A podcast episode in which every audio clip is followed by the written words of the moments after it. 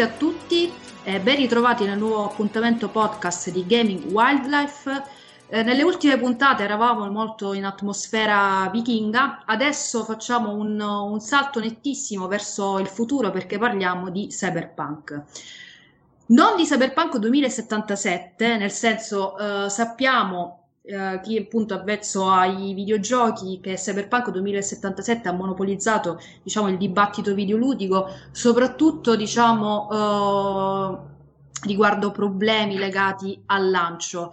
Siccome però noi, a noi piace anche vedere il lato artistico delle cose e, e riguardo al lancio di Cyberpunk 2077 è stato detto giustamente molto, noi vogliamo dedicare invece questa puntata post- podcast in generale al genere cyberpunk, perché appunto vi è tutta questa importanza sull'atmosfera spinta da Cyberpunk 2077. Ebbene, per parlare del, del genere, con me ci sono questa sera Valerio Cianfrocca da Ludus, che avete potuto sentire appunto negli altri appuntamenti, che lo invito a salutare. Ciao a tutti ragazzi. E poi oltre a Valerio Cianfrocca abbiamo Sharif. Ciao. E Luca Pio Parri. Ciao a tutte e tutti. Bene, loro appunto mi faranno compagnia, anzi diciamo che sostanzialmente saranno loro eh, i veri protagonisti della, di, questa, di, questa, puntata, le voci protagoniste, perché appunto ci, com- ci accompagneranno in questo viaggio nel genere di, del cyberpunk, capire le origini, capire il messaggio che, che racchiude un genere eh, culturale così importante e così in voga e vedere poi magari l'inter- l'interpretazione che ne è stata fatta in Cyberpunk 2077. Quindi questa diciamo è la scaletta eh, che intendiamo rispettare. Quindi, visto appunto la puntata bella corposa, inizio subito chiedendo a Valerio Cianfrocco, appunto un, un esperto di Cyberpunk, un, un grande appassionato di Cyberpunk, se ci può aiutare innanzitutto già a contestualizzare il genere, cioè quando nasce, perché nasce, qual è l'opera che dà l'avvio al genere? Sì, ehm, allora sì, non è facile individuare una, una, singola opera che dà avvio a un genere, per quanto il cyberpunk in realtà eh, nasca in un contesto molto particolare, perché nasce in realtà poi da una eh, serie di suggestioni dell'autore principale mh, del, di questo genere che è William Gibson. No?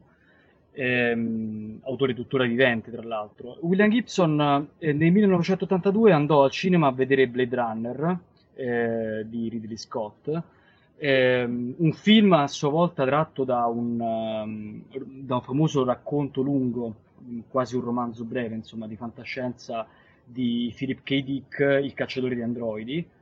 E, ehm, e sostanzialmente eh, William Gibson a metà della proiezione di Blade Runner si alzò e se ne andò dalla sala, dalla sala cinematografica bestemmiando perché eh, stava vedendo nel film di Ridley Scott esattamente le tematiche e anche le rappresentazioni estetiche che avrebbe voluto inserire nel romanzo che stava scrivendo in quel momento e che poi vedrà la luce qualche anno più tardi. Quindi sicuramente eh, il cyberpunk nasce ehm, anche un po' da questo incontro metaforico no? tra il, la fantascienza di Philip, di Philip K. Dick, scusatemi, ehm, riproposta sul grande schermo da Ridley Scott.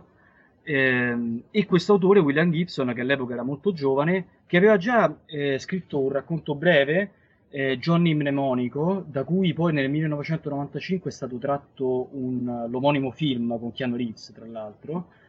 E, ehm, e sostanzialmente ehm, è proprio appunto questo, ehm, questo incontro che determina la nascita delle tematiche del cyberpunk e, della, e, di questo genere letterario, eh, non solo le tematiche, ma direi anche proprio anche i fattori estetici che ritroviamo.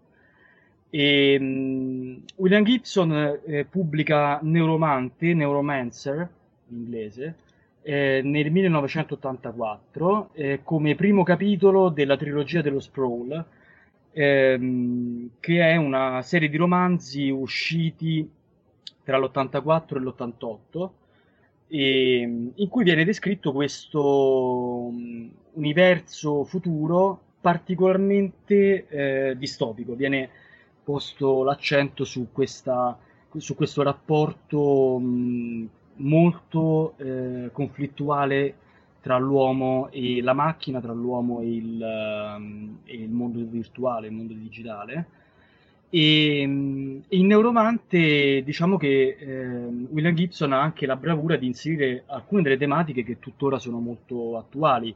Viene descritto per esempio il cyberspazio, che è una, um, una proiezione virtuale dei dati eh, scaturiti dalla connessione tra i computer, cioè internet sostanzialmente. Esatto. Eh, ovviamente, sì, no, scusami. No, diciamo sì, è la, è la, prima rappresentazione effettiva che si ha di internet su un, cioè, all'interno di un romanzo di fantascienza. Chiaramente mh, è una rappresentazione che non è poi quella attuale di, di internet, però la, mh, diciamo, l'ha anticipata di, di, quasi dieci anni, insomma. E, mh, mm, mi piace sempre molto l'attacco di l'incipit di Neuromante, ve lo leggo in, in italiano. Grazie. Eh, il Bello. cielo sopra il porto, come scusami? No, bella, non me l'aspettavo questa lettura. Infatti, al volo. Molto apprezzata. Sorpresa. Sì. Super sorpresona. E, sì, no, mi piace veramente molto. Ehm, fa così: ehm, il cielo sopra il porto aveva il correre della televisione sintonizzata su un canale morto. Ora, io non sono un, un bravo lettore, però insomma capite che è una frase molto effetto e che secondo me condensa tutto del cyberpunk, perché qua c'è ehm, da un lato la tematica dell'inquinamento atmosferico e di un mondo degradato dalla tecnologia, dall'uso estensivo e massiccio della tecnologia, e poi ci sono appunto gli elementi pro- più propriamente tecnologici, cioè la televisione. Però la televisione non è funzionale. La televisione è sintonizzata su un canale morto, cioè è un elemento tecnologico che però è chiusa in un loop e non è utile all'essere umano, ma è chiusa in se stessa ed auto- autoreferenziale sostanzialmente, no? Quindi secondo me è una descrizione proprio perfetta del, del genere. E niente, a questo punto lascio un attimo la parola. Ah, io appunto ti ringrazio tantissimo per questa, per questa sorpresa eh, che appunto ci porta già nel, nel, nella seconda parte del discorso del cyberpunk appunto sul significato, sul, sulle tematiche. Ecco, io non so se a riguardo Luca o Sharif, lascio a voi la scelta di, di iniziare tra voi, appunto se c'è qualcosa da aggiungere, da puntualizzare a riguardo. Ma io allora... volevo... Vai, vai. Vai, vai tu. io volevo soltanto aggiungere un altro aneddoto alla nascita del, del cyberpunk perché Gibson poi ha raccontato che anni dopo mh, ad un party ha incontrato Ridley Scott e hanno parlato delle influenze diciamo, che, hanno, che hanno avuto per, per, fare rispettivamente i propri lavori. E, mh, e la risposta essenzialmente è stata uh, Reagan, perché uh, secondo me è importantissimo piazzare il cyberpunk all'interno del suo contesto politico, cioè quello dell'America reganiana degli anni Ottanta, perché essenzialmente uh, il cyberpunk è una manifestazione eh, tra le altre cose, della paura che, che l'America, sa- cioè la paura di come l'America sarebbe diventata con, una, con un governo appunto reganiano, no? quindi certo. l'ipercapitalismo, il neoliberismo. Esatto, il neoliberismo eh, e la, tutta la deregulation che quindi poi ha fatto esplodere il privato, volendo possiamo vedere le corporation poi del futuro, insomma, effettivamente es- ci esatto. può stare tutta questa estetica sulla, sulla, mega pubblicità aziendale, sulla corporation, su, quindi con le corporazioni cattive, eccetera, nasce secondo me molto dal, dal contesto politico. Poi che negli, negli anni Ottanta al cinema con,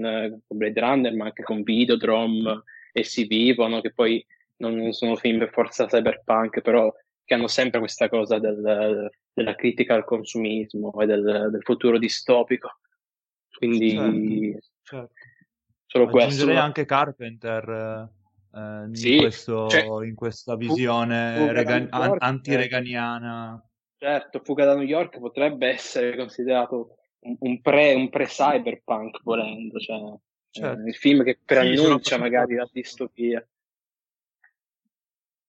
Vai, ecco, uh, avevo sentito Valerio No, no, no, sì. volevo, scusate, volevo soltanto dire che ero molto d'accordo su questo, su Fuga da New York in particolare, sì. Credo proprio di sì. Io voglio aggiungere una robina a livello tematico perché secondo me il cyberpunk, proprio perché è figlio degli anni Ottanta, ci porta in una neodimensione postmoderna, nel senso che il postmodernismo parte ovviamente eh, come conseguenza sessantottina, però il rimescolare e rivomitare il passato come succede negli anni Ottanta, mediato attraverso tutto quello che viene visto dagli autori, visto, letto e tutte queste robe qua, inizia proprio in concomitanza con queste cose, no? Quindi c'è uh, l'autore o l'autrice che come una spugna riceve quello che uh, vede e quello che gli intorno, in questo caso appunto la politica americana, e lo uh, ri- riordina ripensando sia al futuro, quindi in ottica appunto cyberpunk, ma anche al passato, perché poi voi mi insegnate che il cyberpunk di lì a 15 anni evolve e ehm, abbiamo poi tutte le, ehm, le varie dimarcazioni, il diesel punk, lo steampunk, il cloud punk, tutte queste cose qui, che sono dei piccoli sottogeneri del cyberpunk che riflettono ancora di più su questa cosa del passato. Lo certo. steampunk soprattutto, ovviamente, perché, perché si basa sulla visione un po' Jules Verne e un po' invece uh, Ridley Scott e Gibson, no? Quindi uniscono queste due cose e le portano in questa roba qua. E secondo me, appunto, per capire bene uh, gli effetti che ha avuto sulla cultura di massa il postmodernismo, studiare il cyberpunk è una cosa molto utile, sicuramente. Il Blade Runner uh, al Drums viene usato come proprio capostipite del, per parlare di postmodernismo, proprio di cinema postmoderno, anche perché certo sia Neuromancer che, uh, che il Blade Runner in parte derivano anche dal, dal cinema noir uh, americano. Adesso non so se qualcuno qui è mezzo cinefilo e rivede un attimo le, um, come dire, le influenze, però in Blade Runner, per esempio, è palese forte, un forte rimando appunto al cinema, quello di con Humphrey Bogart, quindi soprattutto il noir di, dell'hard boy detective, no? che mm-hmm, viene certo, poi certo. Eh, anche un po' modellato, non, non, non troppo di, direttamente eh, in Gibson, anche se il finale del romanzo che anch'io ho qui, qui, tra le mie mani è una frase mm, che prende direttamente da, da The, The, The Faltese Malcolm, eh, no, come si chiama, scusate, il, uh, il Falco Maltese, come si chiama? Sì, sembra di sì. Che è appunto un film, uno dei film uh, cardini del genere noir americano. Quindi Bene. sì, la, la, sua natura postmoderna appunto è me, mega influenzata anche dal, da, da, appunto, dal contesto del, del passato. Certo. certo.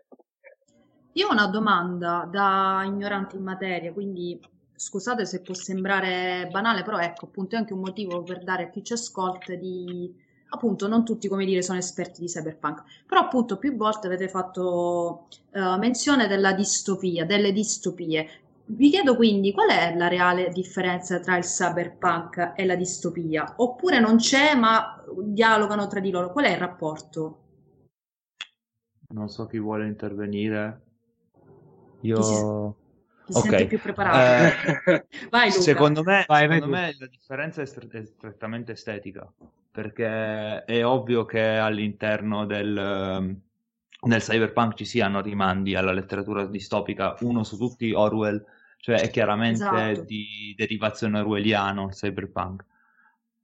Secondo che, me la, la variazione è... Di... La... Cosa? Sì, una coincidenza strana. Sì, nasce nello stesso anno perché nel 1984, certo, certo, c'è tutta questa coincidenza interessante. E, e per me, appunto, la, la, differenza che rende il cyberpunk una cosa diversa rispetto alle classiche distopie e alle ucronie in generale, in realtà, è una questione estetica, cioè la, la per il retrofuturismo. Tutto quello che è collocare una questione contemporanea o poco più in un futuro prossimo con però tecnologie che non sono tanto diverse da quelle che sono presenti, perché il, um, il computer o la rete delle prime eh, esperienze cyberpunk, ma anche delle attuali, sono spesso e volentieri integrazioni delle eh, tecnologie degli anni 80, non c'è tanta tecnologia contemporanea all'interno del cyberpunk, c'è più tecnologia ehm, estesa ovviamente nel futuro, ma molto relativa agli anni 80, quindi grossi computer, molti cavi e tutte queste cose qui.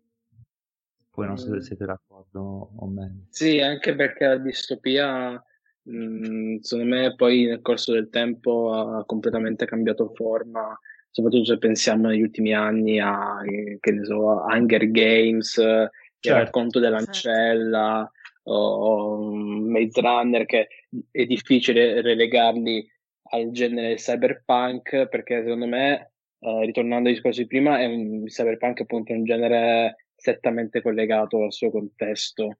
E adesso dirò una mezza blasfemia, ma secondo me dopo, dopo gli anni Ottanta è difficile parlare ancora di, di cyberpunk in senso, senso stretto. Già, già Matrix è un'altra cosa, è, è, figlia di un altro tempo e nonostante abbia appunto alcune, alcune caratteristiche, secondo me eh, è, è, già proprio un'altra cosa, già proprio un altro genere. Non so se concordate su questo. Sono, sono d'accordo, ma ti, ti, dimostrerò che ti sbagli dopo parlando di fumetto. Vabbè. Io in realtà non vorrei fare qualche appunto, non sono del tutto d'accordo, sono molto interessanti questi discorsi, assolutamente. E, però non sono del tutto d'accordo perché, allora, sicuramente il cyberpunk ha un canone che è molto rigido e diciamo che ehm, cioè, per avere una piena classificazione di cyberpunk un'opera deve rispettare molti criteri e criteri anche di solito più stringenti della media della fantascienza, insomma, che invece di solito è un genere che consente molta elasticità, diciamo. E, e, questo in realtà è descritto anche da William Gibson che disse, descrivendo poi a posteriore la nascita del cyberpunk, disse comunque è un genere nato da una ehm, connessione di idee tra autori ehm, in un determinato periodo storico, quindi sicuramente è molto figlio del, del proprio tempo e questo è verissimo. Ehm, io però credo che il, mm, cioè, il cyberpunk abbia dei, eh, degli elementi al proprio interno che lo distinguono dalla distopia fantascientifica più in generale, anche se sicuramente il cyberpunk può essere eh, considerato un genere della distopia fantascientifica, questo sicuramente, però ha, ha delle tematiche molto specifiche ehm, che secondo me riguardano ehm, alcune eh, tematiche come intanto il rapporto con la tecnologia, ma questo lo fa anche la, la fantascienza in generale, no? Però qua nel cyberpunk la tecnologia da un lato è invasiva nella vita di tutti i giorni, dall'altro però rende soli gli esseri umani, cioè tutti i grandi protagonisti delle opere cyberpunk, quindi Case, Molly in Neuromante o Deckard in Blade Runner, o anche in Blade Runner 2049 il protagonista Kay, sono tutti personaggi estremamente eh, soli, cioè che non uh, sono in grado più di eh, dimostrare un'empatia verso l'altro.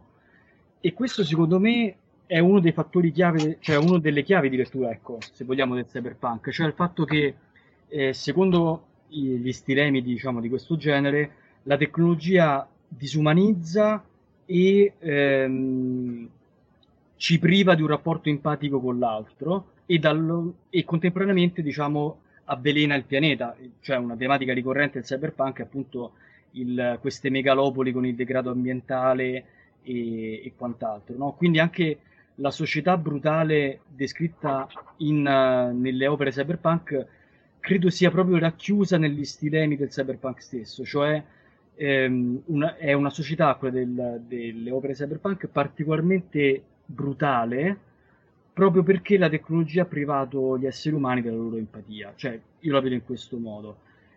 E naturalmente questo è un aspetto della distopia più in generale, quindi sicuramente eh, se vogliamo eh, parlare di macro categorie come quella della distopia, il cyberpunk è soltanto una delle sfaccettature di questa macrocategoria. Quindi su questo sono assolutamente d'accordo.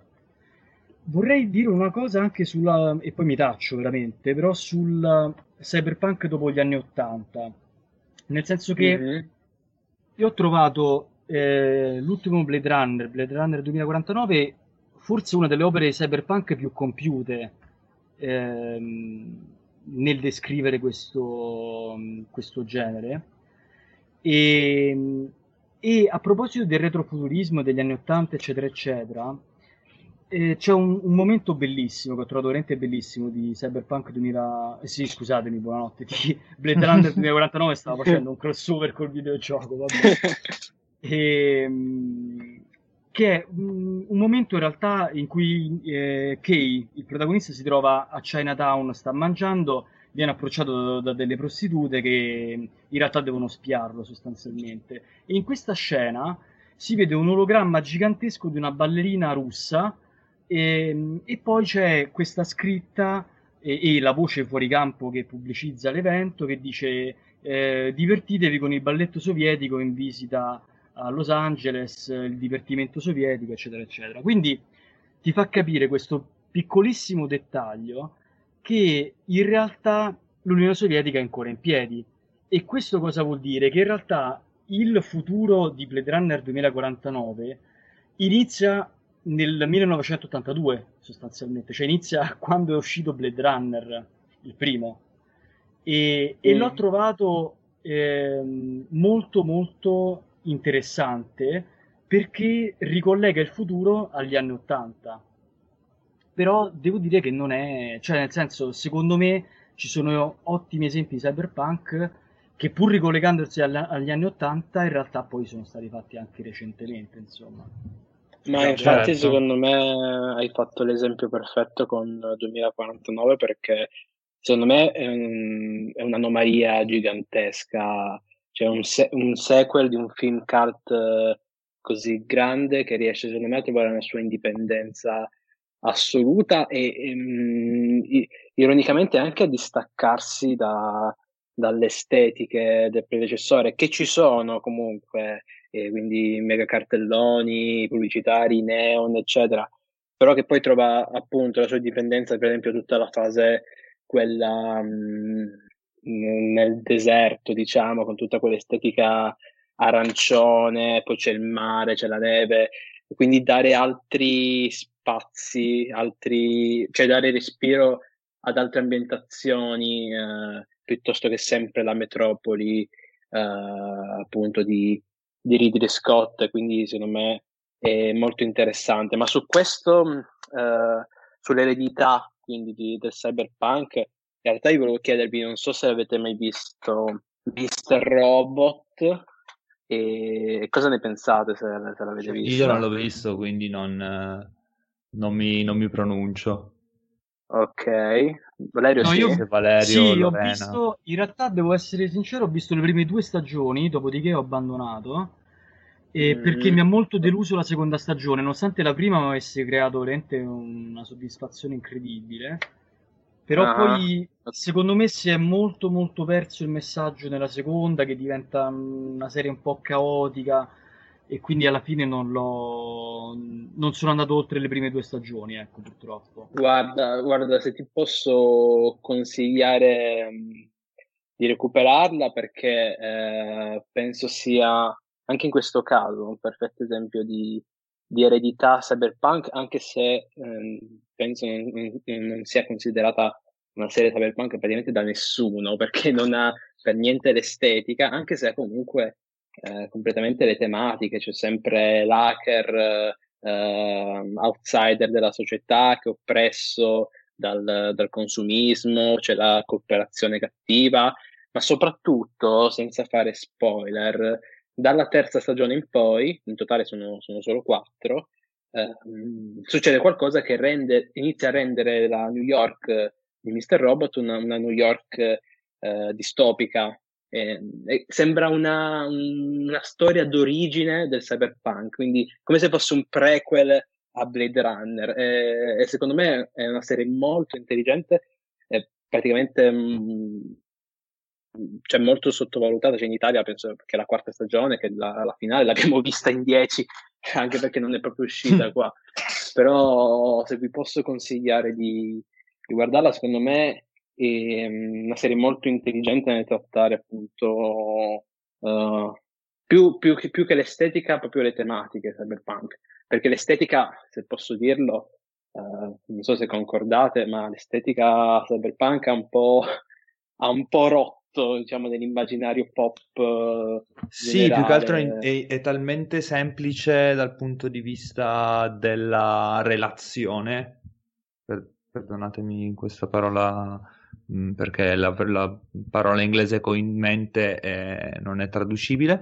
Uh, è tutto talmente relatable. Uh, okay, per, okay. per, le persone nate dopo ricollegabile cioè, anni, esatto per le persone nate dopo la seconda metà degli anni 70 è tutto facilmente ehm, appunto collegabile con cose che eh, si conoscono già, che basta prendere dei pezzettini da quelli e automaticamente hai quell'estetica. Il problema è un po' come diceva prima Valerio, che bisogna riferirsi a un certo tipo di um, non, più che di estetica, proprio di um, suggestione cioè il cyberpunk funziona se tu hai un certo tipo di tematica, un certo tipo di um, concetti collocati in quell'estetica, altrimenti è solo esclusivamente una vetrina.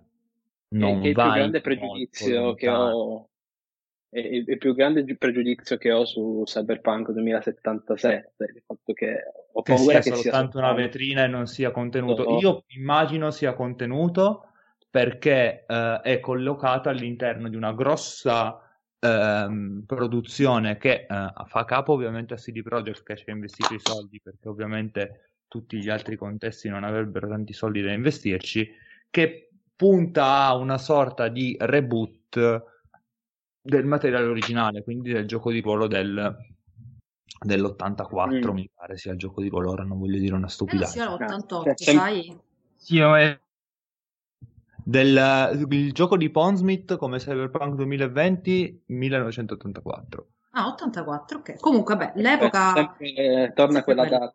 Sempre anni 80. Torna, torna sempre l'84 come, come, punto di riferimento. E dicevo appunto, CD Projekt insieme a eh, direttamente a Pondsmith, da quello che ho capito, quindi proprio il creatore del gioco di ruolo, stanno avviando una sorta di soft reboot dell'universo di gioco, portando il gioco di ruolo nei contesti del, del, del, videogioco, estendendolo, cambiando completamente l'edizione, creando un'edizione nuova che non esisteva da, da più di vent'anni, se non sbaglio, esisteva, non esisteva una nuova edizione di Cyberpunk che si chiamerà Cyberpunk Red, che dovrebbe uscire a breve anche in Italia con una versione interamente eh, adattata.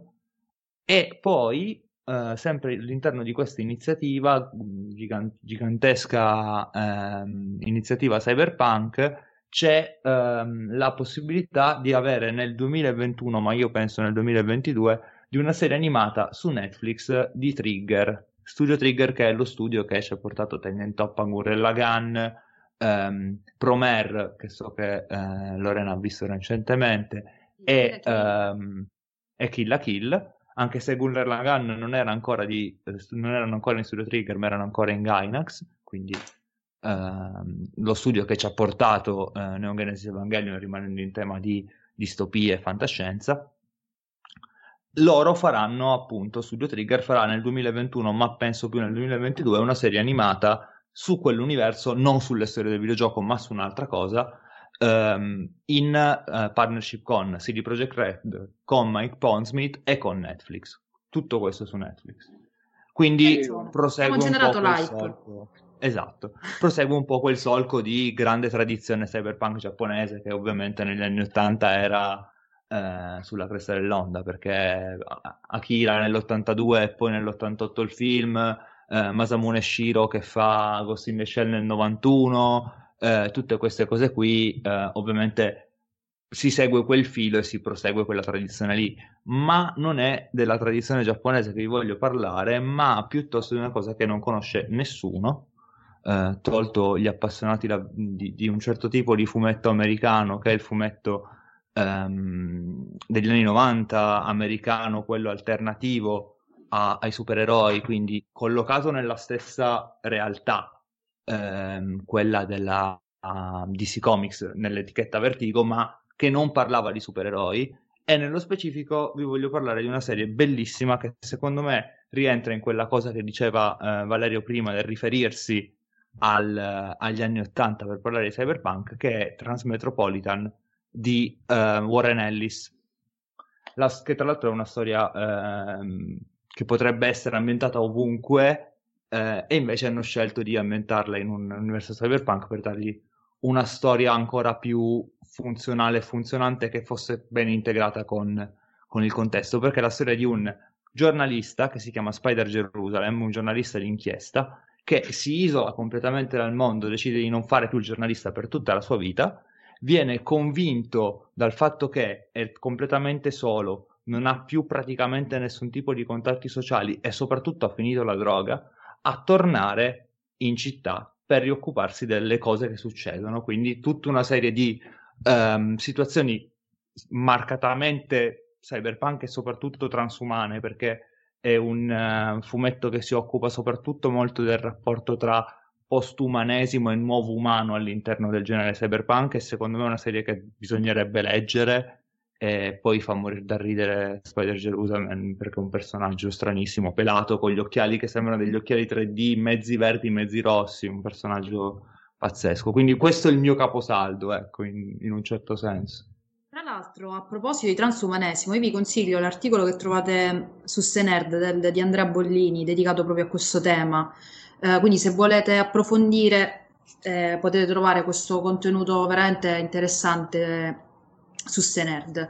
Però ecco, a parlare di capisaldi, grazie per questa digressione, mi ha sinceramente incuriosito, soprattutto nel momento in cui hai detto, soprattutto oh, perché gli è finita la droga e è costretto a tornare in città. Sì, sì, è se, se, mai riuscirai a leggere Transmetropolitan, eh, quell'incipit, vedere lui con i capelli, la barba lunghissimi, che sale nella sua, mi pare sia una New Beetle, quindi un maggiolino, per, per, andare, per tornare in questa megalopoli, per comprarsi la droga, perché ha finito i soldi, ha bisogno di soldi eh, e quindi vuole tornare a scrivere, fa morire da ridere e soprattutto si colloca in modo assolutamente perfetto con tutti quegli stilemi e quelle tematiche che sono tipiche del genere, no? Quindi...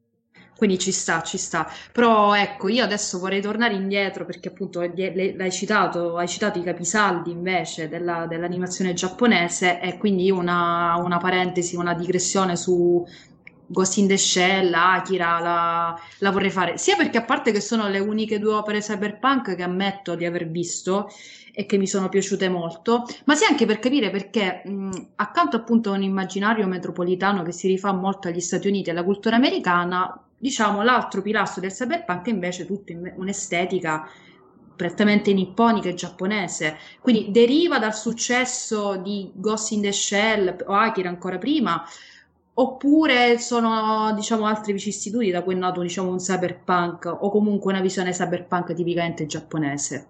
Ripeto, sono domande che faccio no. da ignorante. Secondo me sì e no, perché un po', un po', deriva da quello e un po' deriva dal fatto che semplicemente negli anni Ottanta c'era la fascinazione per Hong Kong, la Cina, il Giappone, tutte queste cose qui. Però appunto, se gli altri hanno da aggiungere... Più che altro far capire il valore di, di, queste, di certo. queste opere. Io potrei aggiungere una cosa su questo, sulla fascinazione ehm, di cui ovviamente giustamente parlava Luca, il discorso è che ehm, in realtà le zaibatsu, cioè questi enormi agglomerati, conglomerati economici, industriali, eccetera, eccetera, sono citati proprio in Neuromante e ah. sono una delle, delle, delle cifre distintive poi del cyberpunk, no? Perché comunque Ehm... Ma ambientata a Tokyo Neuromante, no? Comunque nei inizia a Tokyo, inizia a Tokyo, esatto. E poi, poi sì, la seconda parte è ambientata negli Stati Uniti, però insomma sì, inizia a Tokyo e, e c'è comunque in tutta la trilogia dello Sprawl c'è molto molto molto estremo c'è molta Asia. Abbiamo perso Valerio un attimo, se puoi ripetere l'ultima frase. Eh, scusatemi, no, dicevo che in, uh, sì, in tutta la trilogia dello Sprawl uh, è comunque molto presente l'estremo oriente e l'Asia, nonostante eh, sì, cioè, soltanto la prima parte di Neuromante è metà da Tokyo, però poi in realtà la Yakuza ritorna in continuazione, tutte le multinazionali giapponesi ritornano in continuazione, quindi c'è proprio molto Giappone. In realtà mi fa vedere in mente che il, ehm, il film Johnny Mnemonic, che, che, che, stavo citando prima, perché è eh, un film a cui, cioè, la cui sceneggiatura è stata scritta proprio da William Gibson, cioè dal creatore del genere, ehm, fu un film molto legato al Giappone in generale, come d'altronde anche il racconto stesso, e, e ci partecipò eh, Takeshi Kitano, che faceva il mm. cattivo, e, e, uscì prima in Giappone che negli Stati Uniti, per volontà proprio espressa del produttore, quindi c'è diciamo un po' tutto il cyberpunk ricorre questo ammiccamento nei confronti del Giappone. Certo è che essendo nel 95 Mnemonic è possibile che il successo di Ghost in the Shell, di cui tra l'altro Kitano fa il cattivo anche nella versione live action di, di Ghost in the Shell e questa cosa mi fa sorridere, um, appunto i, i, successi di Ghost in the Shell e di Akira probabilmente hanno contribuito a fare in modo che ci fosse tanto Giappone in Johnny Mnemonic contando sì, che appunto nel mezzo esatto. ci sono state queste due cose che appunto come diceva prima Lorena forse sono le cose a livello di pubblico insieme a Matrix probabilmente le tre più famose del genere insieme a Blade Runner ovviamente però eh, diciamo che a livello più strettamente pop quando si pensa a, al cyberpunk si pensa più facilmente ad Akira così invece alle Matrix che non a, a Blade Runner per una questione meramente di vicinanza con l'uscita delle cose, no? Perché Akira da noi è arrivato in un certo periodo, Ghost in the Shell pure, Matrix l'abbiamo praticamente vissuto in contemporanea, quindi sicuramente sono quelle che a livello appunto strettamente pop sono quelle le, le tre cose più importanti. Certo. Sì, sì, senz'altro. Però io a questo punto vi chiedo a turno, Valerio, Sharif e Luca, i vostri tre capisaldi del, del cyberpunk. Eh, allora, devo rispondere con un titolo solo o vado... Non tre, so, tre, tre, tre. Ah, tre capisaldi, scusami, sì, sì. scusami. No, ho capito tre nel senso uno a testa. E, ehm, allora, sicuramente eh, ci metterei forse un po'... Nel senso, non è effettivamente cyberpunk al 100%, però I canti di Perion sono un ciclo di romanzi che è stato pubblicato eh, tra la fine degli anni 80, mi pare 88-89, il primo al 97, e, mm, e, pur non essendo strettamente cyberpunk, perché comunque è un'opera mastodontica in realtà, c'è un po' di space opera, c'è un po' di esplorazione spaziale, c'è un po' di, di, filosofia, c'è un po' di guerra, c'è un po' di tutto. Però ci sono delle, delle tematiche e delle scene eh, particolarmente vicine al, al, genere cyberpunk. Quindi sicuramente ci metterei i canti di Perion, diciamo come opera unica. E, ehm, poi ci metto onestamente Nirvana, non so se lo conoscete di Gabriele Salvatore. Certo, certamente.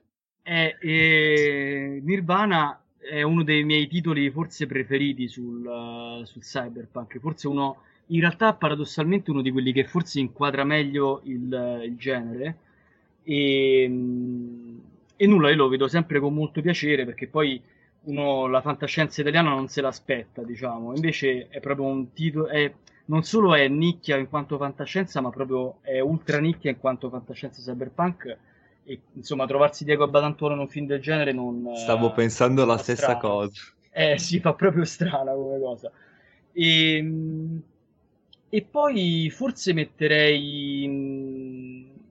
Forse Android Netrunner, che è un gioco ah. di carte però okay. secondo me inquadra proprio tutte le tematiche del cyberpunk. Faccio una piccola digressione, è un gioco di carte asimmetrico, una parte fa la corporazione, una parte fa l'hacker e il designer è il designer di Magic, quindi eh, esatto. potete immaginare la, la, complessità e la varietà del gioco. Il bilanciamento che non è scontato, no? Certo, no, è veramente certo. notevole.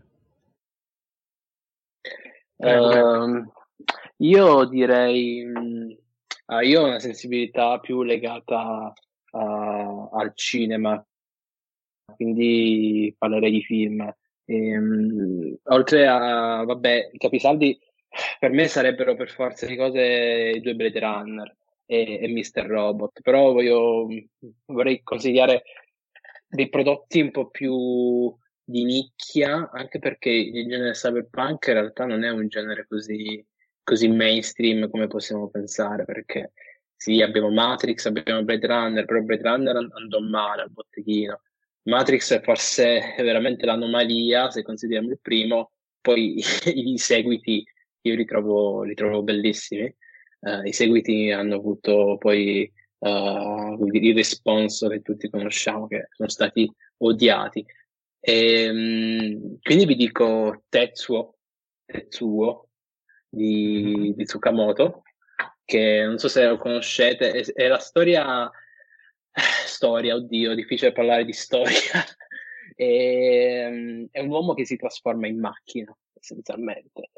È un film molto corto, molto sperimentale e che prende. Sì, dura, molto... dura poco più di un'ora, dura cin- sì, un'ora esatto. e due minuti. Molto disturbante sì. anche. Ah, ah, sì, sì anche perché appunto reggere più di un'ora di quel film sarebbe un'impresa. E, um, ed è punk proprio su, nel vero senso della, è proprio il, il diventare macchina fatto a a, appunto a pellicola. Un po' certo. l'operazione che, che, fanno gli Outtaker, secondo me, con, mm-hmm. con la musica. Sì, e... sì, tra l'altro un'operazione che fa anche in un certo senso Trent nel secondo film, Trent Reznor nel secondo Tetsuo cura la colonna sonora, quindi c'è questa sovrapposizione esatto. sonoro-visiva, secondo me assolutamente esatto. precisa. Sì, è una trilogia, Tetsu, dove c'è anche la storia dell'uomo che si trasforma in pistola, che mm. vabbè lì andiamo sul, sul metafisico, eccetera. Eh, quindi ve lo, mh, i film di Tsukamoto, di Tetsu, sono secondo me assolutamente da, da vedere se avete anche uno stomaco abbastanza forte, comunque sono de, degli horror. Um, poi dei cult ti direi eh, Gattaca, che è un film che mm-hmm. sempre viene, viene citato, de, di, di Nikon, che è uno secondo me dei registi americani più sottovalutati di, di sempre. Uh, che ha fatto, ha firmato appunto, secondo me è un film assoluto che come Gattaca, che parla appunto di questa società del futuro che ha, che ha imparato a, a, modificare geneticamente i bambini uh, prima che nascano e quindi un genitore con tot soldi può decidere di far diventare il figlio già eh, da, da, quando è nel pancione, un, uh, un, campione di matematica oppure un atleta fortissimo, eccetera, eccetera. E secondo me è un film molto, molto interessante. E poi un film eh, di qualche anno fa che in Italia è uscito veramente in sordina, che è Upgrade. Non so se qualcuno mm-hmm. lo conosce. Up, Upgrade è, secondo me, parte di una promessa geniale. È un uomo che mm, eh, ha un incidente e diventa eh, paraplegico, mi sembra si dica, cioè non, non riesce a muovere eh, nessun muscolo del suo corpo, quindi gira con una carrozzina. E un uomo, mm, una, una sorta di Steve Jobs, gli offre la possibilità eh, di diventare, eh, di, di, ricominciare a camminare impiantando un chip, eh, quindi un'intelligenza artificiale nel, nel suo cervello. Ovviamente le cose non andranno bene e l'intelligenza artificiale inizia a prendere sopravvento. Insomma, c'è anche là un discorso uh, incredibilmente cronenbergiano, che è un altro mm-hmm. regista degli anni 80, uh, eh, che secondo me prende il cyberpunk di lato, ma comunque con Videodrome lo prende, sul, sulla nascita della nuova razza, la nuova carne che si trasforma, um, appunto, c'è questo connubio di, di, carne e tecnologia che c'è anche in Tetsu appunto. Esatto e... stavo proprio per dire cioè la, la, nuova carne che poi è il tema del body horror torna anche in, esatto. nella trilogia di Tsukamoto quindi. Che poi, poi Upgrade eh, diciamo più una commedia horror che, che altro però secondo me è molto interessante vederlo quindi questi non sono ovviamente capisaldi però comunque film che vale la pena recuperare del genere ecco. Mm-hmm. Prego. Ok, per quanto riguarda me, allora, il... Uno me lo sono già giocato citando Transmetropolitan perché appunto per me è eh, l'opera cyberpunk a cui sono più legato per tutta una serie di motivi personali e oggettivi.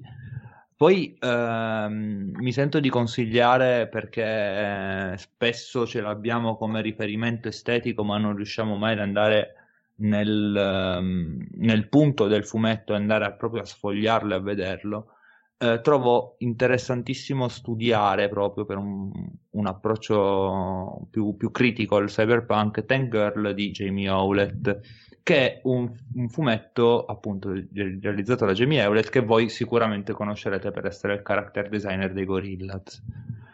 E mm. nella storia di questa ragazza, eh, la, la, ragazza carro armato letteralmente, che eh, vive in questa eh, post-apocalisse un po' cyberpunk, un po' Mad Maxiana, una roba strana con eh, personaggi assurdi ed è veramente un fumetto ehm, non solo punk ma proprio rave, cioè che distilla la cultura rave anni 90 inglese e la porta dentro un fumetto fantascientifico. E poi come ultima cosa... Ma posso fare una domanda Dimmi. Su, sul fumetto? Sì. Uh, perché so che una delle principali influenze di Cyberpunk è stato in realtà il fumetto francese. Sì, uh, un fumetto Valerian, di, no? Mebius, di Mebius che si chiama The Long Tomorrow. Cioè ha inventato, possiamo dire che l'estetica... Ha iniziato, le due cose che hanno iniziato il cyberpunk a livello estetico sono appunto Mebius e tutto quello che ha fatto Mebius a 360 gradi, quindi appunto The Long Tomorrow, tutto quello che ha fatto in Metal Urlan, Linkal che è un fumetto che ha scritto con Jodorowsky, e poi una cosa italiana, mm. un, alt- un, altro grosso riferimento estetico per il cyberpunk è un fumetto italiano che si chiama Rank Xerox, che è la storia di questo gigan- gigante sen- col cer- con la scatola cranica aperta, che è uno dei, riferi- dei primi riferimenti estetici cyberpunk del 78, mentre invece le Long Tomorrow è del 75. Eh, io sono completamente ter- ignorante su questo. Terza cosa che vi consiglio, io mi aspettavo lo citasse Sharif e così non è successo, Strange Days di Catherine Bigelow. Ah, eh, grande, non l'ho visto. Stavo per citare, perché sì, non... sì. scritto da James Cameron, quindi altro caposaldo della eh, fantascienza anni 80. È una storia, eh, secondo me, dall'impronta retrofuturistica potentissima, perché è tutto basato sulle videocassette, ed è veramente un gran film. Veramente, veramente bello, mm, ed è uno di quei piccoli virgulti di uh, cyberpunk funzionante dopo gli anni 80. E visto che prima hai parlato di Nicole, io mi sento di consigliare anche Anon, l'ultimo film che ha fatto. Vado, nonostante, vado... Abbia, nonostante, Abbia, un finale un po' così, uh, no. secondo me uh, è un grande film. E poi, vabbè, forse il mio film cyberpunk preferito, che è Zero Theorem di Terry Gilliam, però quello neanche l'ho visto. Ne, de- ne, ho da- ne ho dette 5, non ne ho dette solo 3. A non è su Netflix per chi fosse interessato, sì. ed è un film stratosferico. Veramente. Molto bello. Con Amanda Seyfried e Clive Owen. Vabbè, comunque Zero Theorem me lo consiglio anch'io, è veramente molto bellissimo. Bello. Ma poi vabbè, io sono fanboy di Terry Gilliam e tutto quello che concerne i Monty Python, quindi non sono oggettivo, però ma eh, non abbiamo parlato di Brasile, infatti. Non abbiamo parlato di Brasile, ma perché um, per me è anche oltre Cyberpunk. Brasile è, è, la vita, cioè è proprio un film sull'esistenza. quindi... Sì, è meraviglioso. Forse Brasile lo possiamo considerare più dieselpunk che cyberpunk, non lo so. Sì, se vogliamo proprio stare a fare i sì, super proprio, eh. precisi eh. e addirittura potrebbe punk, essere non... Atom Punk come potrebbe essere Atom Punk Fallout perché esatto, se anche, Fallout sì. nel, nel, nella soglia dell'Atom Punk allora anche Brasil si inserisce in quella soglia mi, mi avete beccato impreparato cosa sarebbe il diesel punk? allora il diesel punk è prendi l'estetica pulp anni 30, anni 40 e ci metti sopra un, la fantascienza e uh, appunto ragionamenti uh, ucronici e distopici tipici del cyberpunk. L'Atom Punk è la stessa cosa ma con l'estetica anni 50 e 60 come Fallout. Ah, ok, ok.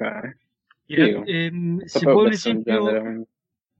Sharif, se vuoi un esempio di dieselpunk, io suggerisco anche a chi ascolta, insomma, ehm, Sinereque, che è un gioco di ruolo, ma che ha un'ambientazione eh, specifica, eh, è un, un, gioco di ruolo, scusatemi, horror post-apocalittico con gli zombie sostanzialmente, eh, ma ha un'ambientazione ehm, nella, in una sorta di Unione Sovietica eh, retrofuturista che è molto, cyber, è molto scusate, dieselpunk e secondo me pie- prende proprio in pieno il genere, insomma. Sì, un altro esempio di mh, ambientazione dieselpunk è quella di Iron Harvest 1920X, che anche lì hanno fatto varie cose, certo. giochi di tavolo, giochi di ruolo e tutte queste cose, libri, videogiochi come appunto Iron Harvest ed è quella classica che avrete visto di sicuro con eh, questi quadri bellissimi fatti da questo um, pittore polacco che si chiama Rosalski che fa questi mega eh, paesaggi mh, Unione Sovietica, Polonia, Crimea, quelle zone lì con queste tizie che fanno il grano che stanno arando i campi e dietro sullo sfondo ci sono questi mega mech giganteschi. Eh, quello no, è... Da qui hanno fatto poi la serie Tales from the Loop, no? No, Tales from the Loop è un'altra cosa ancora. Um, in realtà il tizio che ha fatto i disegni di Tales from the Loop si è ispirato a Rosalski, però Tales from the Loop prende più cose uh, degli anni Ottanta, cioè si, ha lo stesso tipo di fascinazione, quindi prendo un'estetica di un periodo storico molto preciso e la futurizzo sostanzialmente, però mm. Tales from the Loop prima nei dipinti e poi nella serie televisiva si rifà molto di più agli anni Ottanta. Ok, ok, figo. Bene, Se ragazzi, avete... avete fatto veramente, avete tirato fuori tanti tanti nomi e sicuramente mm. per chi come me non vuole appunto iniziare a come dire, orientarsi per comprendere appieno il genere cyberpunk, veramente avete dato dei, dei super consigli. Sono contenta soprattutto che riguardi i capisaldi, appunto, non l'avete detto, già i capisaldi appunto di Blade Runner, insomma, sì, li avete citati, però mi ha fatto piacere anche la, la lettura personale per voi dei, dei capisaldi cyberpunk. Però adesso diciamo che cambia un po' il soggetto perché va bene il cyberpunk, ma noi comunque siamo un podcast che parla di videogiochi Giustamente. Prima di arrivare al 2077, io chiederei soprattutto a Luca Sharif se ci sono giochi effettivamente che ben rappresentano l'immaginario cyberpunk prima di Cyberpunk 2077. Aspetta che lo cerco su Google. Ti... Ci, fosse, ci, fosse l'altro, ci fosse l'altro Luca ti, mi vieterebbe di dire questa cosa, eh, nonostante a me non sia piaciuto e nonostante invece te Lorena sia piaciuto molto, secondo me un, un ottimo esponente del cyberpunk già con Omicron in realtà era riuscito a fare bene, mm. però appunto David Cage esatto. ha fatto un ottimo cyberpunk con, ehm, Detroit. con Detroit, esatto, mi stava venendo Beacon Newman e non Detroit. Um, mm. E quindi appunto, per quanto a me il gioco non sia piaciuto, secondo me a livello strettamente di, bo- di world building ci siamo, ci siamo molto, sebbene non sia uh, quel quel cyberpunk che vive gli anni Ottanta di cui parlavamo prima. Sì, certo, effettivamente è molto diverso, però anche io mentre mi ponevo la domanda, il primo pensiero che mi è venuto in mente è stato proprio Detroit Become Human, quantomeno tra le produzioni recenti. Volendo anche a questo punto anche Watch Dogs uh, Legion rientra sì, nella categoria. Sì. Anche che, perché riprende l'estetica in un certo senso, il neon, questo... in, realtà, in realtà tutta la serie Watch Dogs riprende quel esatto. tipo di esatto. estetica Legion sì. particolarmente perché si tinge di azzurro e viola in qualunque momento e quindi, e quindi sì. Riducendo molto ah, la così troppo, neanche così troppo, però comunque quella sensazione c'è, anche se non è visiva. No, sì, sì, non so sì, come spiegare rivolta contro il sistema. Certo, certo, certo, riducendo di molto la prospettiva, quindi parlando di giochi invece molto più piccoli, eh, sia di Cyberpunk che di Detroit che di Watch Dogs, io vi, mi sento di consigliare di recuperare assolutamente 2064 Random Access Memories perché è un'avventura grafica bellissima proprio sul ragionamento um, del rapporto umano e non umano, nel senso che si basa tutto su questo robot che perde il suo padrone vuole eh, che una, una detective lo aiuti a ritrovarlo ed è veramente straordinario. E poi un altro um, gioco che mi sento di consigliare è Valhalla, scritto con gli 11 in mezzo da qualche parte. Ah, mi era preso un colpo, ho detto ma in che senso? no, no, no non, quel, non quel Valhalla. Ok, ok. Che è, che è un gioco incredibile già dalla descrizione, perché lo scopo di Valhalla è quello di essere un barman, una bartender in un bar cyberpunk, quindi parlare con la gente eh, in questo universo distopico di cui si sa molto poco, perché appunto tutto quello che riesci a capire è quello che ehm, ricevi dagli avventori e dalle avventrici che, che servi ed è meraviglioso. Entrambi sono in pixel art purtroppo, però... Che, che, che poi il bar cyberpunk sembra essere il punto di partenza uh, di molte storie. Cioè, Akira inizia lì, lo so perché l'ho visto mm-hmm. ieri, e anche, anche Neuromancer. Anche Ghost in the Shell in un certo e... senso comincia in un bar. Beh, in realtà anche, anche, anche Deckard in uh, Blade Runner, no? lui sta al bar a prendere qualcosa da mangiare a quel sorta di ristorante giapponese. Sta, sta al chiosco. Al chiosco, sì, sì, sì, sì, sì, sì, sì. Beh, Comunque non abbiamo parlato, non abbiamo citato Deus Ex. Eh, questo è grave. Eh, sì. Ma perché io non ho giocato a nessuno, né quelli di Warren Spector né a quelli recenti, quindi m- mi scivola sempre dalla mente. Bravo Sharif, no. insomma. Deus Ex è una grave laguna anche Eh no, perché c'ho Google qui davanti. allora non vale. Comunque, se posso. No, scherzo, Deus Ex purtroppo. Vai, prego, prego. No, no, no. Ehm al volo, cioè se, se, se, voglio, cioè, se posso citare un, due titoli, uno al volo che è un'avventura grafica eh, italiana che mi consigliò Lorena, tra l'altro un paio di mesi fa, mi pare, che è Virtuaverse. Mm-hmm. Ne ho visto il gameplay ma non ci ho sì. giocato, quindi non posso giudicare. Mi è sembrato, e ho letto qualche recensione, ed effettivamente è stata criticata perché era un po', mh, un po' troppo nostalgica degli anni Ottanta So, posso eh, confermartelo. Posso eh, confermartelo. E che poi invece tutta la parte di nostalgia, eccetera, proprio non c'è nel cyberpunk in generale. Insomma, mm-hmm. sì, sì, sì, sì. Ci sono cose che proprio non, non, c'era bisogno di metterle. Cioè, a un certo punto il protagonista, per motivi che non ti sto a raccontare, prende un Power Glove che è chiaramente un Power Glove del NES, che va bene, è divertente, però non c'è bisogno, ecco. Sì, mm. sì, sì. E poi invece mh, io in realtà sono, sopra, almeno giocavo storicamente soprattutto a giochi di strategia e mh, un gioco che a me piacque molto, che non è inquadrabile proprio nel cyberpunk in tutto e per tutto, ehm, si chiama Sid Meier's Alpha Centauri, forse l'avrete giocato, lo conoscerete, non lo so e, ehm, che è uno strategico in realtà, però ha, a parte una parte dell'estetica è abbastanza cyberpunk, eh, ma poi riprende anche molte delle tematiche, quindi allora si parla di un, di un, pianeta alieno, che è una cosa che in realtà non appartiene al cyberpunk, però mh, c'è molto la tematica dell'impatto ambientale, c'è molto la tematica della tecnologia che pian piano diventa invasiva, degli hacker, eccetera, eccetera. Quindi comunque in senso molto generico e molto lato forse può essere ascrivibile al, al genere, insomma. Bene, bene. Okay. Adesso Penso che in ambito... Ah, scusami.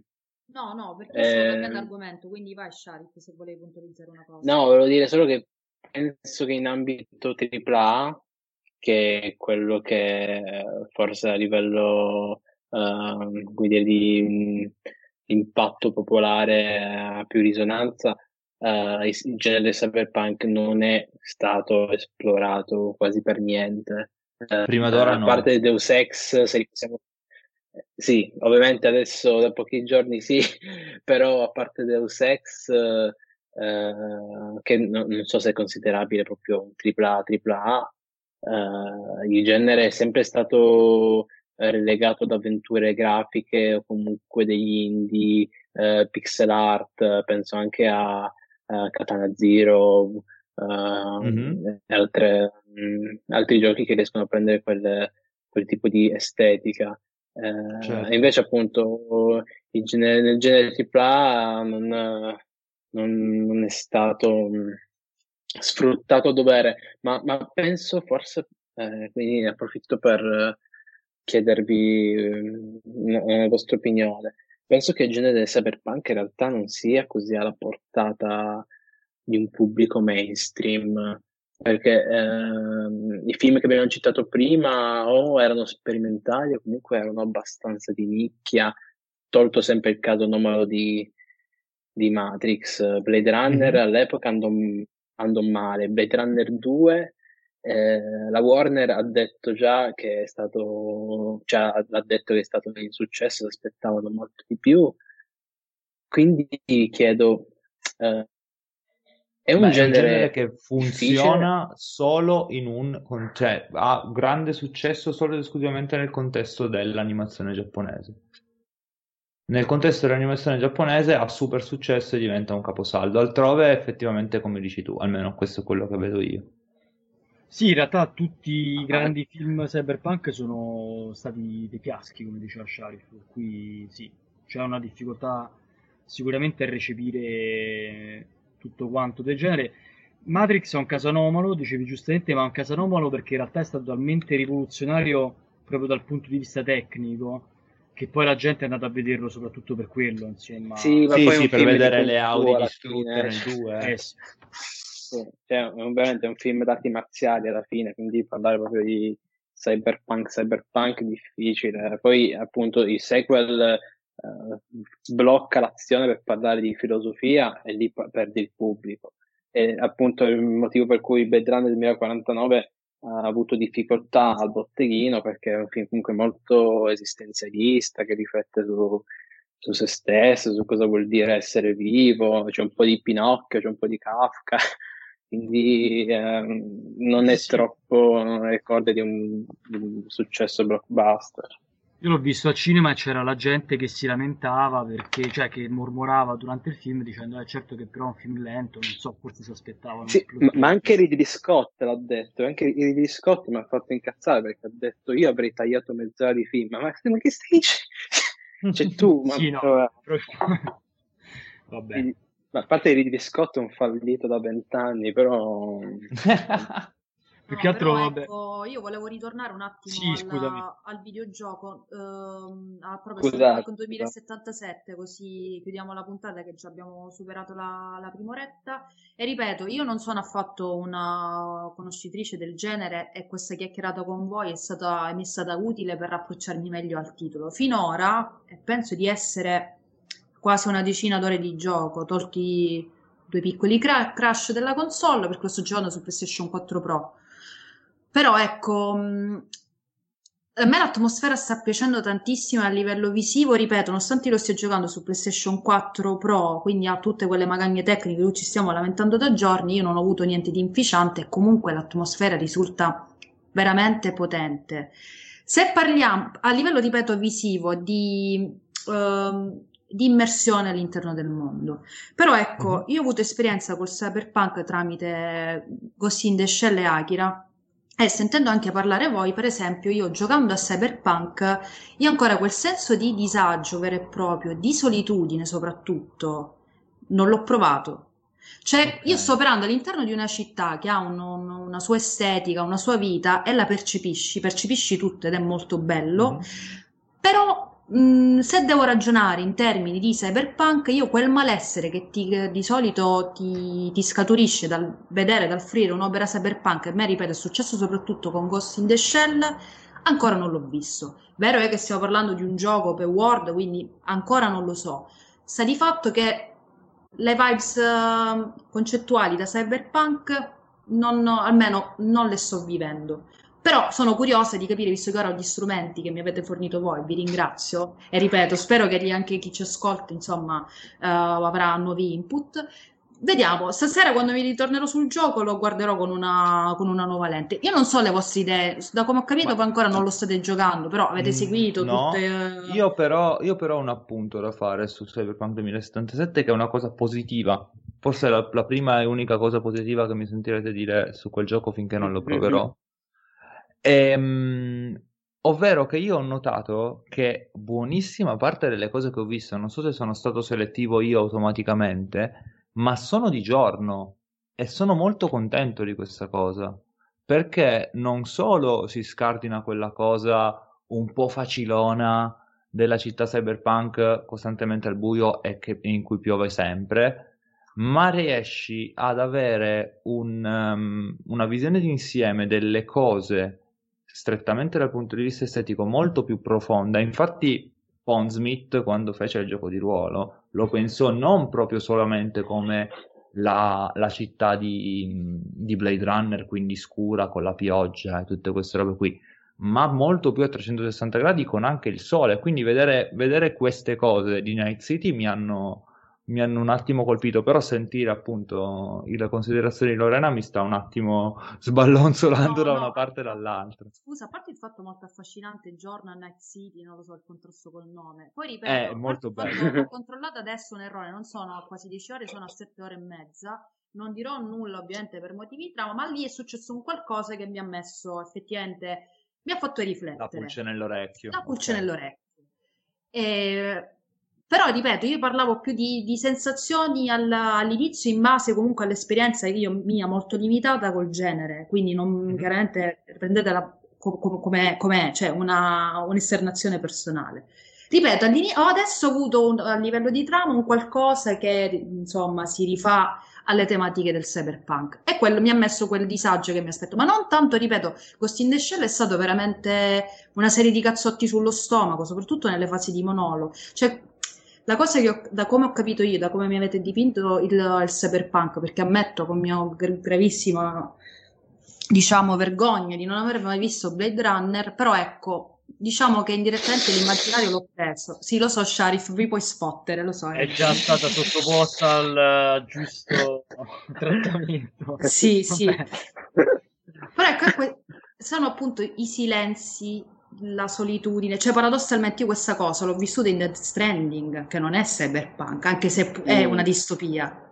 Ma perché c'è, certo. c'è dell'esistenzialismo in esatto, Death Stranding, esatto. cioè fondamentalmente è, è, sicuramente quantomeno ispirato a quel tipo di, di ragionamento sull'esistenza, cioè sicuramente vuoi perché, vuoi perché il, suo, il suo primo gioco era un gioco cyberpunk, perché Snatch era un gioco cyberpunk, ma sicuramente ehm, Kojima in tutte le cose che voleva fare, voleva fare anche Blade Runner, eh, oltre che James Bond e i film di John Woo come ha, come ha fatto. Effettivamente sì. Io se, se, posso dire una cosa al volissimo proprio, che secondo me Cyberpunk 2077 soltanto per il titolo ha rischiato tantissimo, cioè sta rischiando tantissimo, perché se tu dai al tuo videogioco il nome di un genere, rischi da un lato di eh, buttarti in tutti gli stereotipi di quel genere sostanzialmente certo. e, e, di non dire niente di nuovo. Dall'altro però rischi di fare una cosa che è eh, straniante e radicalmente diversa.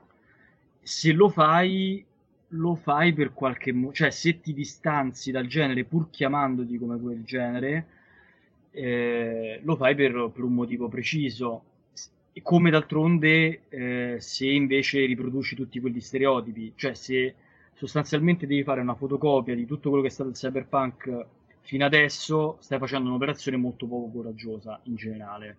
Se invece mh, introduci cose che elementi che vanno poi a ribaltare il genere, elementi innovativi sono sempre benvenuti ovviamente però elementi proprio di, di grande, gran, cioè di radicale distacco proprio dal genere, a livello di atmosfere, a livello anche di, di significato politico e filosofico, perché poi il cyberpunk è un genere politicamente molto pieno, molto impegnato, e là rischi di, di tradire un po' il, le aspettative, ecco. Quindi, concordo, secondo... concordo in toto. Sì, lì c'è anche la questione che loro hanno usato forse un po' in modo paraculo il fatto che, ah, ma noi stiamo utilizzando il nome del genere perché inseriamo il nostro gioco all'interno di una cosa ispirata al gioco di ruolo di Pondsmith che si chiama Cyberpunk 2020.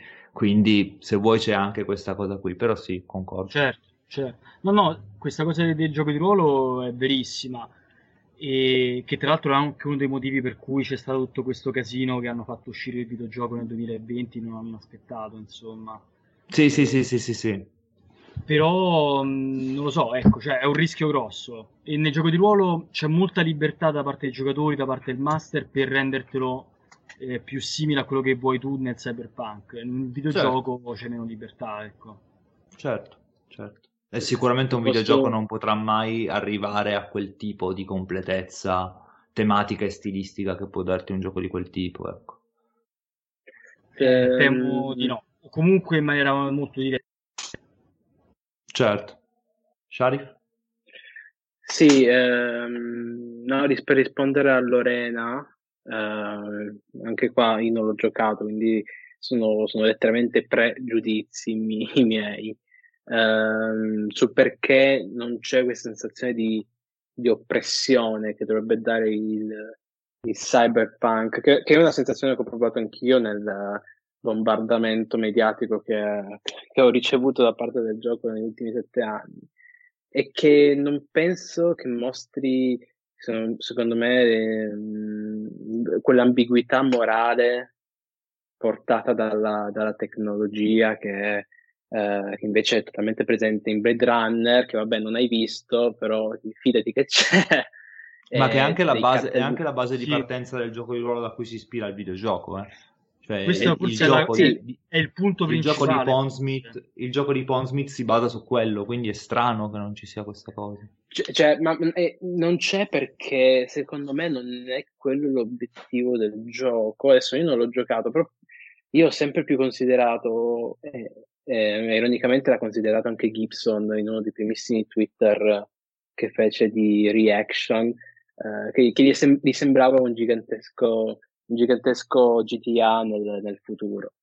Perché eh, i trailer che continuano a dirmi tu sei al centro del mondo, a Night City puoi diventare quel che vuoi, spacca tutto, spara qua, spara là, vanno un po' in contraddizione con quello che l'immaginario cyberpunk certo, che, che in realtà sì. non si sparava mai, era tutto mega depresso, c'era il blues, il, ehm, la città era sempre al buio, sempre piovosa perché appunto si faceva alla metropoli del, del noir anni 40, eccetera. Invece qua sembra ribaltare il tutto per fare un gioco, Ma un che gioco sia, fortemente d'azione. Te, lo chiedo a te perché sei te che hai sollevato quel dubbio, che sia relativo al fatto che um, il cyberpunk puro non è una cosa così di largo respiro e così trasversale che può arrivare tanta gente, quindi hanno detto ok, prendiamo quell'estetica e ci mettiamo sopra invece una cosa super certo. popolare come potrebbe essere certo. un open world. Per que- certo, per questo all'inizio del, del podcast io ho detto che ho il pregiudizio che sia soltanto estetica e non, certo. eh, e. E non, tema, e non teme un'ambientazione, chiaro. Poi, poi, appunto non l'ho giocato, però... No, io ripeto, a livello di trama adesso è successo un qualcosa che mi fa riflettere sul rapporto con la tecnologia in maniera malsana. E non so se è lo stesso incipit del gioco di ruolo. Però, ripeto, adesso sta iniziando a carburare, però eh, ripeto, girando per Night City, a parte il fatto che non sia assolutamente al centro del, del, mondo, ma perché il mondo comunque ha la sua vita. Cioè, la cosa bella di Night City è davvero che tu sei una mosca in mezzo a altre. altre. Poi, vabbè, ripeto, su PlayStation 4 sono decine. Scusate la, la, la, la parentesi. Però ecco, però hai la percezione di essere in questa metropoli che ha una sua vita e che ti ingoia. Io mh, mm, ho avuto la sensazione quando sono arrivata a New York sostanzialmente, io quasi ero intimorita perché siamo praticamente la città più, tra le più importanti del mondo e tu ti senti veramente minuscolo, una formica che può essere inghiottita da un momento all'altro. E inizialmente tu ce l'hai questa sensazione. Ripeto, io parlo più di di emozioni che, nella, ripeto, nella mia limitata esperienza col cyberpunk, che ho ritrovato appunto in determinati capisaldi, al momento, nelle sette ore di cyberpunk, non l'ho trovato. Mm-hmm. Ma perché è difficile... Mm, insomma, è difficile Effettivamente è difficile. correttamente. Mm, però, cioè, ragazzi... Scusa Sharif, però allo stesso tempo CD Projekt è anche il team di sviluppo che ha reso The Witcher popolare in tutto il mondo, cioè nel senso non mi preoccupo di loro che prendono una cosa di nicchia e riescono a renderla popolare. No, Sicuramente è difficile. È Però il difficile. fantasy è diverso. Il è fantasy è diverso, chiaro. come, come genere. Ma, poi l'investimento di 300 milioni, che dovrebbe, cioè è il gioco più costoso mai fatto, mi sembra. Oltre al fatto, ora che ci penso, le missioni, tu, eh, io sto per esempio però adottando il metodo Rambo, ma perché voglio effettivamente testare la console e vedere le, le performance, visto che si parla di cali di frame rate, eccetera, eccetera. Ne ho avuto Quando ti qualcuno, ma in realtà nelle sparatorie non ho avuto gravissimi problemi, assolutamente no. Io i crash li ho avuti girando in mezzo alla strada, ma dopo mh, che tenevo la console accesa dopo 8 ore, tipo un 3 orette, 4 orette. Quindi, vabbè, ripeto, io non ho avuto esperienze troppo invalidanti al dire il crash della, della console. Però, eh, comunque, tu hai molta libertà di gioco. E in determinate missioni che ho fatto, anzi, la- l'approccio stealth, silenzioso, è, come dire, il gioco te lo fa capire che è meglio. Poi, però, puoi fare quello che vuoi proprio per dare la libertà che piace tanto ai giocatori di ruolo. Io stessa, in un gioco di ruolo, mi aspetto una determinata libertà anche di approccio. Però, ecco, il gioco. Certo. Non lo so, ripeto, hai le possibilità, però eh, riguardo le atmosfere, il gioco ti invita comunque a comportarti in una determinata maniera. Ripeto, la mia, la mia visione è troppo parziale, sia del gioco che in generale del cyberpunk, per poter dire ah, lo fa bene, ah, lo fa male. Mi sto limitando a dire le, le mie, le mie impressioni dopo sette ore di gioco. Però sarò, a questo punto faremo un'altra puntata, il cy- cyberpunk nel, nel cyberpunk 2077 con, con voi presenti. Sì. Con, con la, la Perché no? percentuale, quanto, quanto è Cyberpunk da 0 al 100%? A 77, a Al 2077. 77%. Esatto. Esattamente. Perché Bene. no? Bene, bene, io direi che dopo un'oretta e un quarto sul cyberpunk possiamo ritornare al 2020, purtroppo, e, e quindi io vi ring- Forse ringrazio. era meglio Blade Runner. Scusate. Forse sì, vero. Io ringrazio tantissimo Valerio Cianfrocca di, di Ludus per averci dato il, il suo parere, la sua conoscenza sul genere cyberpunk, così come ringrazio anche Sharif Luca per, la- per il bel confronto, davvero, davvero proficuo. Grazie a voi. Grazie a voi. Io, Grazie, grazie. Io vi do appuntamento alla prossima puntata podcast e alla prossima. Ciao! Ciao ciao. Ciao ciao.